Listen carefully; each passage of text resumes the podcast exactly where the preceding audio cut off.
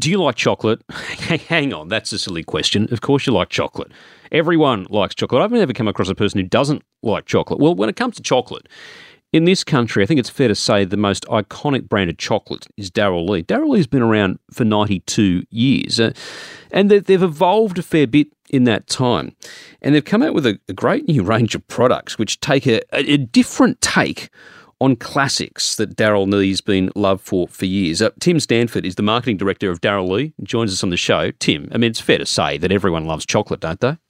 Oh, absolutely. It's one of those things that's near and dear to everyone's hearts, and it, all, it always holds a lot of memories, um, and it just makes things better. No matter how things get, chocolate just makes anything better. yeah. Oh, Darrell Lea, you've, you've been through lots of different stages in your development in, in recent years, but certainly the company is back very strong at the moment, isn't it? Oh yes, in a big in a in a big way. Um, in 92 years ago, well, the history of Darrell Lea is we were very much a we were when we had a retail network. Um, we were we were very much about uh, chocolate, and we were probably 80% a chocolate business. Um, when we went into administration um, and we had to close down the shops, we then almost overnight became a licorice business. Uh, oh, but right. we've always been best known for our uh, for our chocolate. We make we make enormous amounts of uh, of, of, licorice. We have, um, I think, in uh, um, we would do about forty thousand kilometres of licorice. Jeez, um, enough to go around the world. So um, yeah, we're a, we make amazing licorice. We're probably one of the best in the world, I'd say. Little old Australian business, probably one of the best in the world at making licorice. But so but most people, despite the fact that we're, we're a licorice business, um, most people know us best for chocolate. Um, so it was when we did some research uh, earlier on last year that the the thing that uh, uh, Darrell Lea stood for most was all about chocolate. So it just made sense for us to say, okay, how do we get into the biggest, most dynamic chocolate category in the market, which is block chocolates? Um, so we spent a long time beavering away about how we actually come up with some recipes because there's some some great competitors out there that have some good products.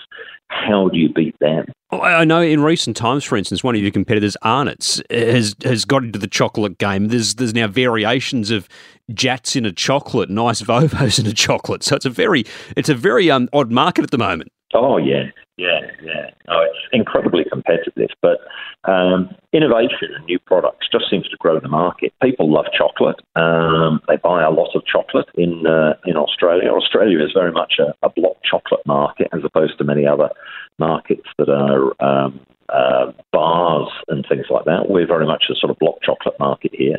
Um, and another sort of uh, thing about Australia is because we're big meat eaters in Australia. Um, in many other parts of the world, people suck chocolate. Um, a quirky thing that Australians do is we don't so much suck chocolate, we bite and we chew chocolate. Um, so European chocolates tend to be thin, um, thin, um, thin pieces of chocolate. Um, here, people love uh, big, big pieces of chocolate which was one of the reasons that we we developed the pip structure or the little um, the little bite-sized pieces um, bigger so that people we could get more ingredients in it because our product is all about amazing ingredients and how much ingredients that we can actually put in. So we've taken we've taken some of our taken some of the classics that we make like Rocky Road and recreated that in a block chocolate, which has been a really challenging task because marshmallows float in chocolate. So to get them to sink in chocolate and mix up with peanuts and mix up with um, with toasted coconut has proved quite, quite challenging. Six new blocks of chocolate you're offering a caramel craving, peppermint party time, peanut brittle, fruitier and nuttier, licorice and Rocky Road. Just before I go, the Europeans suck on chocolate. Now, I've, I've been, I'm born and bred in this country, so I've only ever known biting chocolate, Tim. Europeans suck on chocolate? Europeans suck on chocolate. Yeah, they tend to suck on chocolate.